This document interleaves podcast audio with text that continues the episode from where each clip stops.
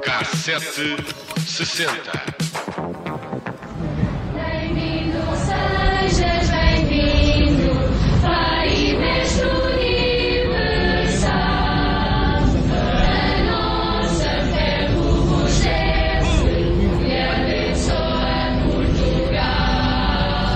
Bento XVI herdou a pesada responsabilidade de suceder a João Paulo II, um Papa carismático que se sentia à vontade a falar para multidões e que era adorado pelo povo católico e admirado mesmo por aqueles, alguns, não todos, que não acreditavam o perfil severo de Bento XVI, as suas funções anteriores como prefeito da Congregação para a Doutrina da Fé e até o facto de ser alemão quebrou em certa medida essa ligação emocional com a figura do Papa. Mas com o tempo, o Bento XVI, nunca abandonando a sua natureza mais reservada, conquistou o carinho e a simpatia dos católicos, também pela seriedade da sua mensagem, exigente, mas também compassiva. Se havia dúvidas sobre esse lado mais humano e acessível de Bento XVI, um teólogo de grande calibre, mas também um pastor, elas dissiparam-se nessa visita pastoral ao nosso país, cinco anos após ter sido eleito Papa. A visita de quatro dias, com passagens por Lisboa, Porto e Fátima, coincidiu com o décimo aniversário da beatificação dos pastorinhos Francisco e Jacinta Marto e, por curiosidade, no ano em que se assinalava o centenário da implantação da República, ao qual o Papa Bento XVI se referiu no seu primeiro discurso em solo português. A viragem republicana comparada aos anos em Portugal abriu na distinção entre igreja e Estado um espaço novo de liberdade para a igreja, que as duas concordates de 1940 e 2004 formalizariam em contextos culturais e perspectivas eclesiais bem demarcados por rápida mudança.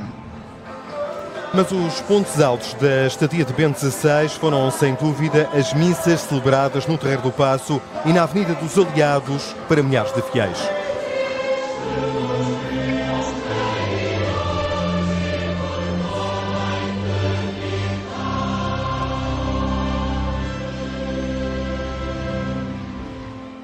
Muitas vezes preocupamos-nos afanosamente com as consequências sociais, culturais e políticas da fé, dando por suposto que a fé existe, o que é cada vez menos realista. Colocou-se uma confiança talvez excessiva nas estruturas e nos programas eclesiais, na distribuição de poderes e funções, mas que acontecer o sal se tornar insípido. Para isso é preciso voltar a anunciar com vigor e alegria o acontecimento da morte e ressurreição de Cristo, coração do cristianismo, fulcro e sustentáculo da nossa fé. De destacar ainda o encontro com o mundo da cultura no Centro Cultural de Belém, onde marcaram presença várias figuras da cultura portuguesa, como o cineasta Manuel de Oliveira, a maestrina Joana Carneiro ou o escritor Pedro Mexia, um encontro em que o Papa foi intensamente aplaudido pelos presentes. A forte tradição cultural do povo português, muito marcada pela milenária influência do cristianismo, com um sentido de responsabilidade global, afirmada na aventura dos descobrimentos para muitos, esta viagem pastoral de Bento XVI marcou uma viragem no seu pontificado e na forma como este Papa passou a ser visto pelos católicos, mas também pela sociedade em geral. Foi a única visita ao nosso país de Bento XVI, quando voltámos a receber um Papa, já era Francisco, o ocupante da cadeira de Pedro. Em 2017, por ocasião do centenário das aparições, o Papa argentino visitou Portugal pela primeira vez. Uma visita que durou menos de 24 horas, em que o Papa só esteve em Fátima. O avião que o transportava aterrou na base aérea de Montreal no dia 12 de maio, às 16h20, onde foi recebido por Marcelo Rebelo de Sousa e António Costa, que já se podem considerar velhos amigos do Papa Francisco. Em Fátima, o Papa celebrou a missa de canonização dos pastorinhos Francisco e Jacinta, dez anos após a beatificação. Fátima é, sobretudo, este manto de luz que nos cobre.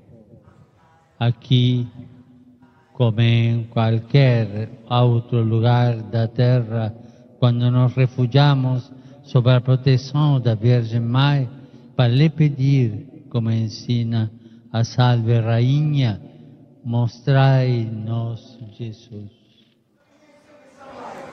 Apesar de breve, terá sido uma visita marcante para o Papa. O Presidente da República, Marcelo Rebelo de Sousa, está convencido, de resto, que terá sido um dos mais fortes motivos para a escolha de Portugal como país anfitrião desta Jornada Mundial da Juventude. E se tiver sido mesmo assim, tem os católicos de agradecer a Nossa Senhora de Fátima por aquela primeira e breve visita do Papa Francisco ter corrido tão bem.